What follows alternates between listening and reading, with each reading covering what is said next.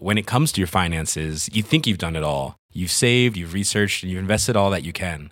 Now it's time to take those investments to the next level by using the brand behind every great investor, Yahoo Finance. As America's number one finance destination, Yahoo Finance has everything you need, whether you're a seasoned trader or just dipping your toes into the market. Join the millions of investors who trust Yahoo Finance to guide them on their financial journey. For comprehensive financial news and analysis, visit yahoofinance.com, the number one financial destination, yahoofinance.com.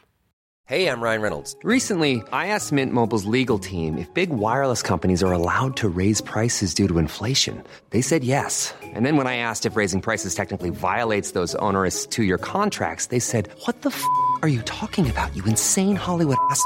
So to recap, we're cutting the price of Mint Unlimited from $30 a month to just $15 a month. Give it a try at mintmobile.com slash switch. $45 up front for three months plus taxes and fees. Promo for new customers for limited time. Unlimited more than 40 gigabytes per month. Slows. Full terms at mintmobile.com.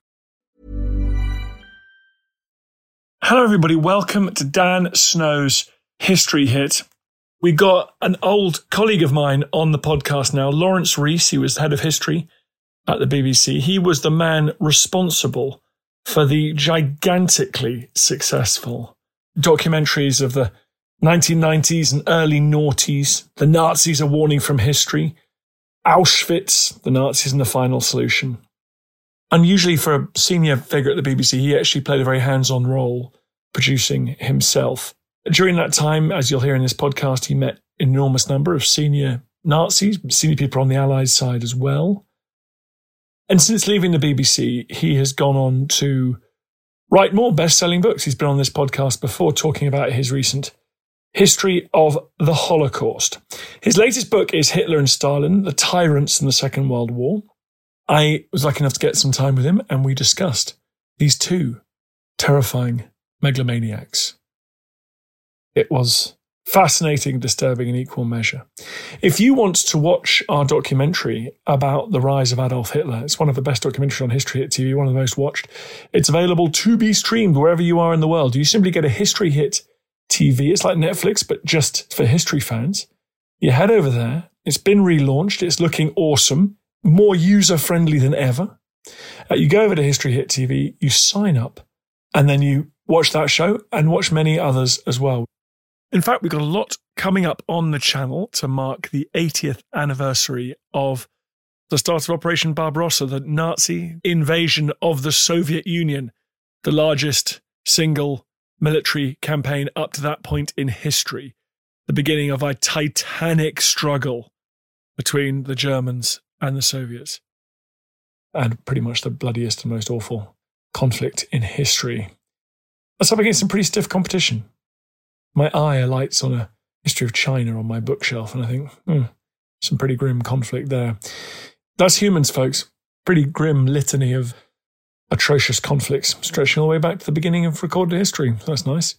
If you want to come and watch us talking to wonderful historians like Laurence Rees, we're going to be doing so in October during the live tour. Just go to historyhit.com slash tour. You're going to love it. in the meantime, everybody, here is Laurence Rees. Enjoy. Hi, Laurence. Great to have you back on the podcast. Thanks very much, Dan. Good to talk. Why is it so useful to study these two men in parallel? What is it that's so important about the comparative analysis of these two men's lives and careers? Yeah. Crucially, for me, it's that, well, first of all, I've met people who worked for both and Hitler and Stalin. And so that was the kind of germ of the idea. But secondly, it's that what I could do is look at them during a period in which they were intimately involved with each other. So it's actually the narrative is the Second World War when they were both very, very much aware of each other, first in this alliance of sorts, and then as absolute deadly enemies. So they're dealing with each other at the time. It's not a kind of abstract comparison. So it's actually there and then at that moment. And I think it's that that gives, hopefully, the book a kind of energy and a forwardness and a narrative to it in which you can make the comparison in kind of real time. What about their journeys towards political power? You hear a lot about the similarities of their birth on the kind of periphery of the Russian and German worlds and their radicalization. Yes, very much so. I mean, the it's really two things. What struck me was you meet people who talk about going into a room for a meeting with Hitler and people who talk about going into a room for a meeting with Stalin. And the experiences could not be more different. In terms of personalities, these people are poles apart. But nonetheless, each of them actually ultimately, and this is kind of the overall theme of the book, ultimately, each of them share something absolutely fundamental, which is what they were trying to do in a post Enlightenment world, in a world where both of them thought God is dead now. What they were trying to do is to provide a meaning in life and create a utopia here on earth. That's what they both strove for. And in the process of trying to create this utopia, very different utopias, but utopias nonetheless, in the process of trying to create this utopia, they didn't care that millions had to die to do that. And not just millions had to die, but actually they would target their own supporters, or not just supporters, but their own citizens who were trying to live law abiding, decent lives as much as they could, but they were also at risk. So it was this extraordinary joining in terms of overall conceptual ideas that they both had, which was that the end justifies the means to create this extraordinary utopia, which, of course, neither of them created ultimately. Was it in their characters or in that philosophy of totalitarianism that made them so particularly brutal? I think it's both in the sense that these are very different dictators from, say, someone like Saddam Hussein, who you can call really a kind of mafia boss. These people want to get power because they want to get power. Hitler and Stalin actually each believed they discovered the secret of existence and they were pursuing that. They were trying to actually create in this world the world that was in their head. But equally, neither of them dreamt up the world they wanted to create from nothing. Each of them relied on the work of others to have that image inside their own minds. Stalin, obviously, going right back through Lenin to Marx and to the communist ideal, Hitler back through a whole range of previous Völkisch and racial writers about the idea of a greater Germany, a Germany that was racially pure, a Germany which was purged, as he saw it, of their enemies, crucially the Jews, who he had all sorts of warped and false ideas about. But nonetheless, he believed these notions and he wanted to create that world, excluding a whole variety of people, and to create this gigantic empire on Soviet territory. So each of them is trying to create this idea, but they're also interpreting and working off other people's work and analysis in the past. I'm so struck by the fact that you've met men who knew the two of them all during the course of your absolutely remarkable career. Tell me about some of those experiences that those witnesses were able to relay to you. Well, let me give you just in terms of a meeting about Hitler and Stalin, and this really struck me that one of the big problems about meeting Hitler even if you're a Hitler supporter, the guy very rarely stops talking. So that you would go and you would be worried about trigger words that you would say that would then set him off on one, if you like. So that was often a problem if you were going in for a meeting. Less so, actually, when you talk to army officers. When you talk to army officers who met him, actually, many of them said to me how during the war he was standing listening and he was actually coherent and so on about their objections. And none of them ever felt frightened. I'd never met anybody who went into a meeting with Hitler who said they were scared. The kind of worst case scenario in terms of going into a meeting with Hitler, it seems to me, is just you can't get a word in because the guy has just gone off on one of his rants. And in the process, what he could do is to persuade you. He once said an incredibly accurate line, something like, My whole life has been a battle to persuade other people. He saw it that way. Not how we see him now, but it's how he saw it, which was that he has to persuade other people. I don't believe for a second that Stalin believes necessarily in persuasion. Stalin is believing in the power of threat. So when you talk to someone who goes in and meets Stalin, I remember one guy saying the problem with a meeting with Stalin was that unlike Hitler, Stalin very rarely talked. So you would go into a meeting with Stalin and your big concern was eye contact initially. And that was because if you looked at him too much, he'd think you were being kind of pushy and aggressive and might be hiding something. If you were shifty and didn't look at him very much, he thought you were being evasive and might be lying. And in each case, it's incredibly dangerous for you. So your very first problem from the beginning is how much eye contact you're giving the guy. That's the initial problem you've got. Baibakov, who worked in the oil ministry, was sent to see Stalin during the war. And Stalin sat him down. And Stalin said to him, I'm sending you down to the Caucasus because the Germans were advancing there to try and get the oil. And he said, You should know that if you go down there and the Germans capture the oil fields intact, we'll kill you. But if the Germans are advancing and you blow up the oil fields, and in fact it turns out they weren't going to capture them, we'll also kill you. So kind of get the timing right.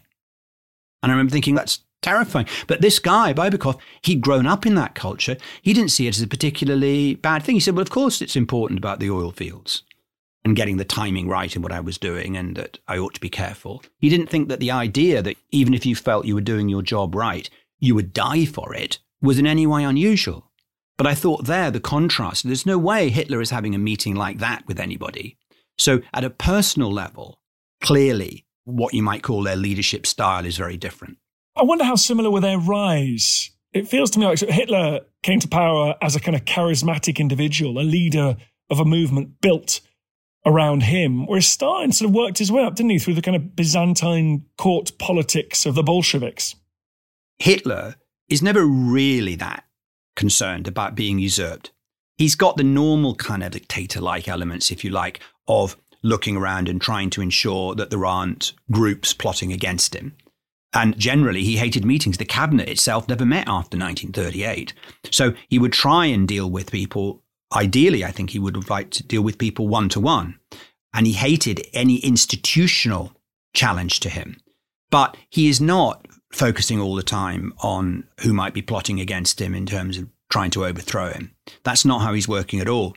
And partly that is because he was from the very beginning the central core key charismatic figure that essentially created this party. Without Hitler, virtually impossible to see them having the levels of success that they were having. And they recognized that in the early 1920s. He was the guy who they could put up, who could sell tickets for meetings. It was actually quite unusual to actually sell tickets to come to a political meeting at that time, but he could sell the tickets. So he's a very valuable commodity in that sense to that political party as it started. And then, of course, goes on to lead it. And he is it. The loyalty, the oath is sworn eventually in the 30s to him specifically by name.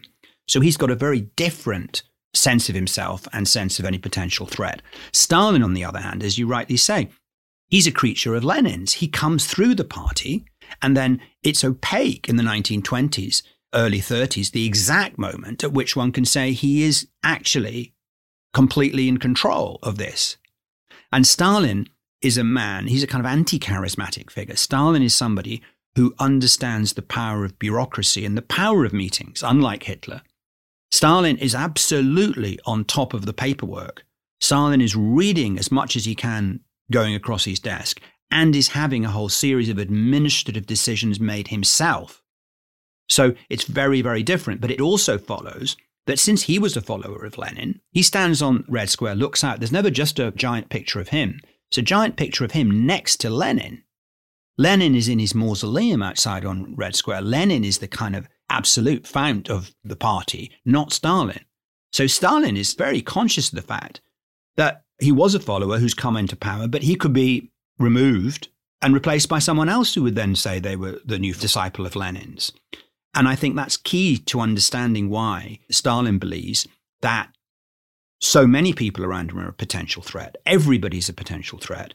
The central core of his personality is the belief that people are potentially out to get him and that he would turn on people before they would even think of turning on him. So it's a completely different atmosphere.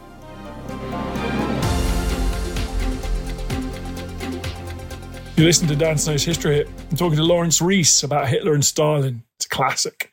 More after this. Hi, I'm Matt Lewis, historian and host of a new chapter of the Echoes of History podcast. If you're an Assassin's Creed fan, and like me, want to be prepared for the launch of Assassin's Creed Shadows later this year, join us on Echoes of History as we head to feudal Japan to explore the real life history that inspired the latest game from this legendary franchise.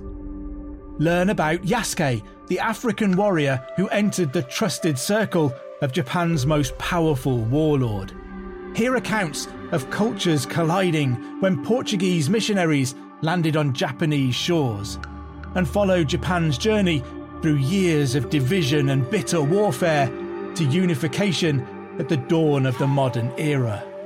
Make sure you catch every episode by following Echoes of History, a Ubisoft podcast brought to you by History Hit, wherever you get your podcasts. When it comes to your finances, you think you've done it all. You've saved, you've researched, and you've invested all that you can. Now it's time to take those investments to the next level by using the brand behind every great investor, Yahoo Finance. As America's number one finance destination, Yahoo Finance has everything you need, whether you're a seasoned trader or just dipping your toes into the market. Join the millions of investors who trust Yahoo Finance to guide them on their financial journey.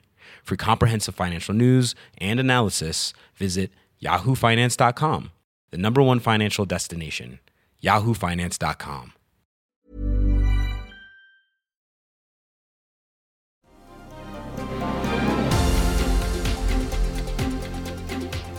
Few human beings in history have exercised as much direct control over as vast number of their fellow humans, over vast and intricate empires as these two men. What effect did that have on them as people? I think, first of all, you've got to say, what are the kind of people who crave and get into that? So I don't know that it's that if you or I were given supreme power tomorrow, which way we might go, in the sense that we've not sought it and craved it and longed from it from the beginning. So you've got to say, first of all, it's the type of individual who is going for it and going towards it. The second problem is people who are in the countries and they're ruling them. That's the problem. But if you can use the word problem in this term, the difficulty you face if you are in that position of supreme rule is that nobody or very few people are actually telling it to you exactly like it is.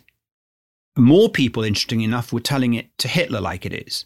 It's fascinating in the book. I show how 1942, 43, Hitler is holding meetings in which people are telling him, look, we're in big trouble. We can't get the resources. These are all the problems and so on. They actually are not frightened to tell him. Whereas people are not having those kind of meetings with Stalin.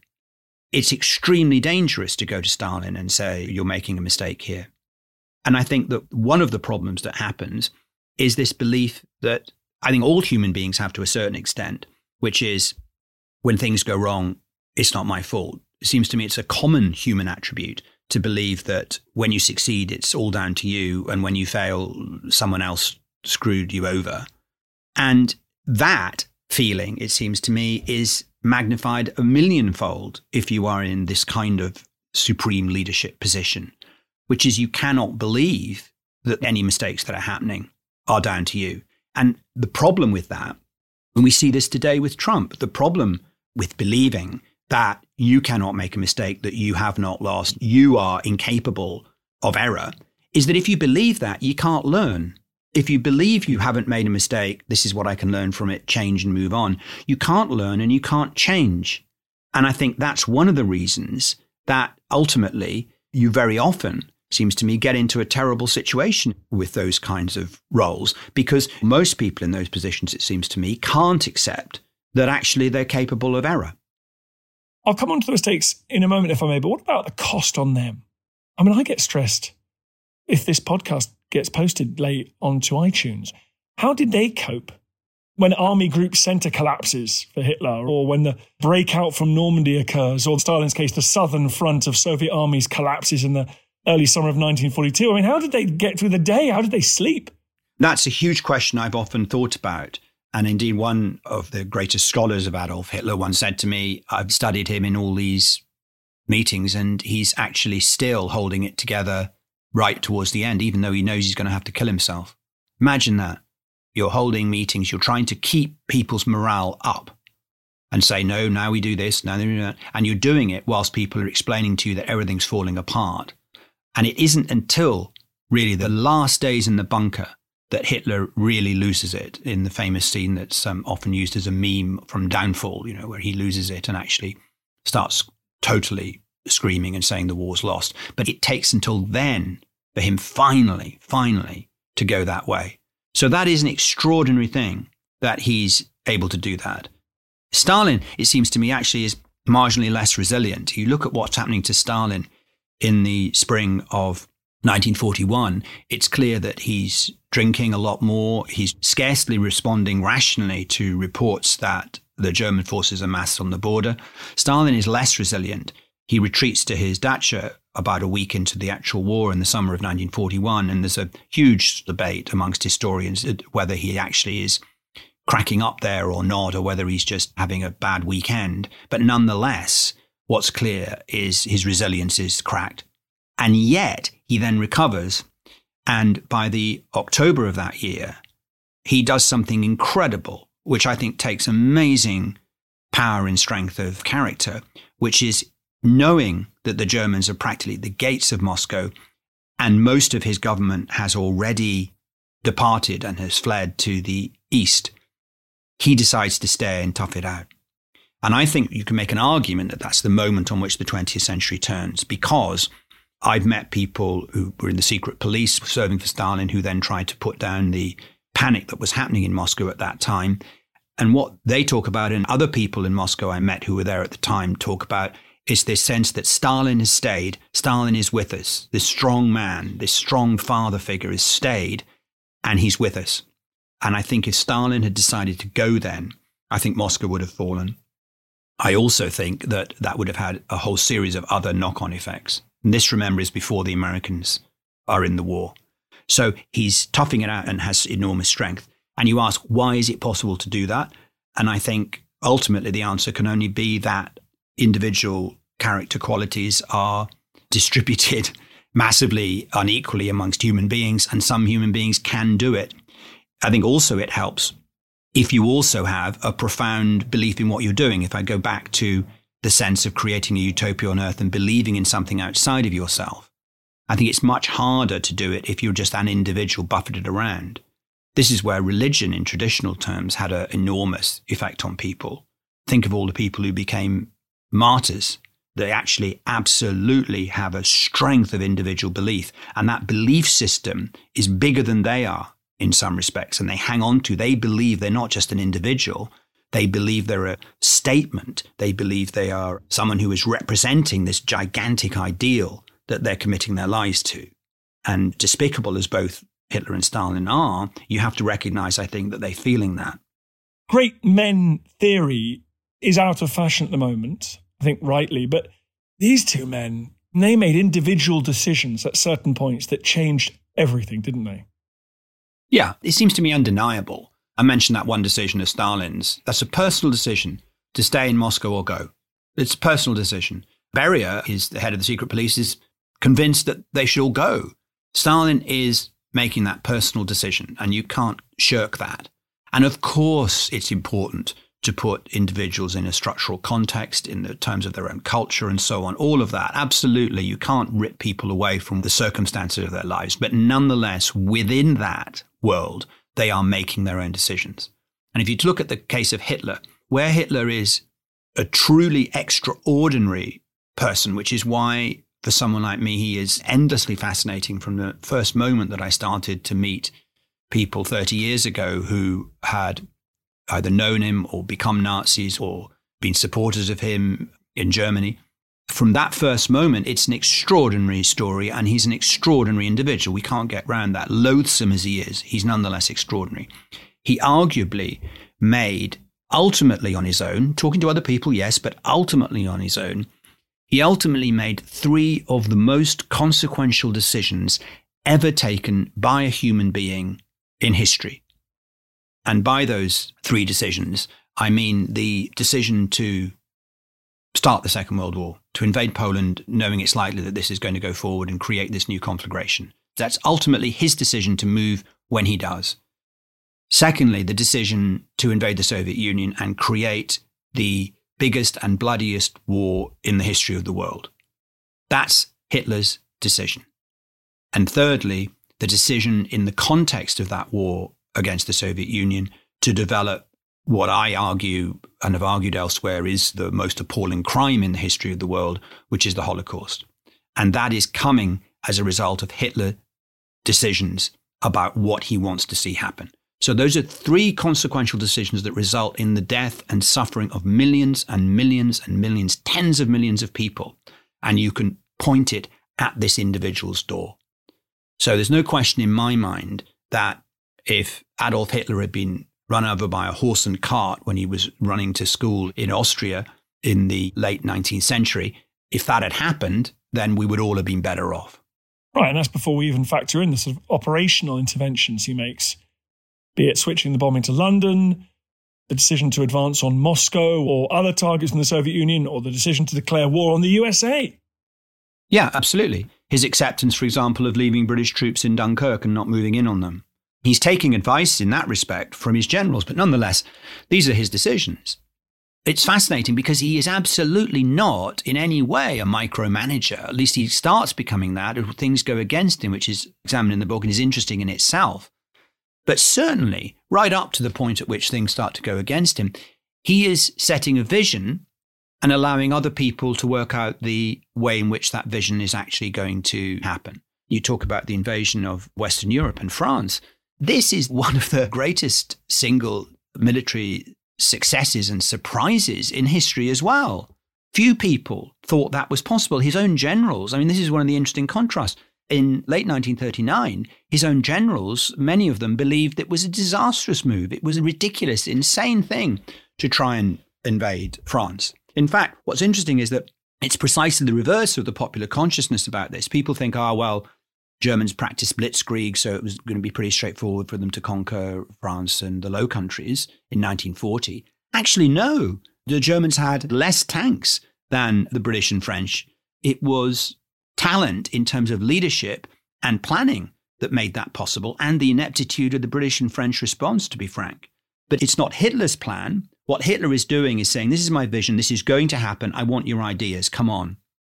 And Manstein and others come up with this idea of invading through the Ardennes, which is not what the British are planning on and the French are planning on, and so on. But that comes as a result of setting the vision and letting others come through with ideas. Stalin doesn't do that. He begins to do that later in the war when he sees that his own micromanagement is losing the war. They lose the Battle of Kiev, this disaster for the Soviet Union in the autumn of 1941, because Stalin is trying to micromanage troop movements from hundreds of miles away and he's an incompetent military leader. It's only later on, once he starts trusting to some degree a general like Zhukov, that actually the whole situation starts to turn around. So they're doing that. So Hitler, even though he's making these massive consequential decisions, isn't micromanaging them, which I think is one of the reasons that he is capable of having these gigantic, catastrophic for the world visionary ideas, because he's not sitting down and going, here's exactly how it should happen. He's having the vision and then saying to others, come back to me with an idea on how to make that real. Laurence, thank you so much for coming back on the podcast. It's just the most fascinating book. Tell us what it's called. Hitler and Stalin, The Tyrants and the Second World War, published by Viking. All the very best there. Just the latest triumph in a long, glittering career. Thank you very much, Laurence. Great fun. Thanks for having me, Dan.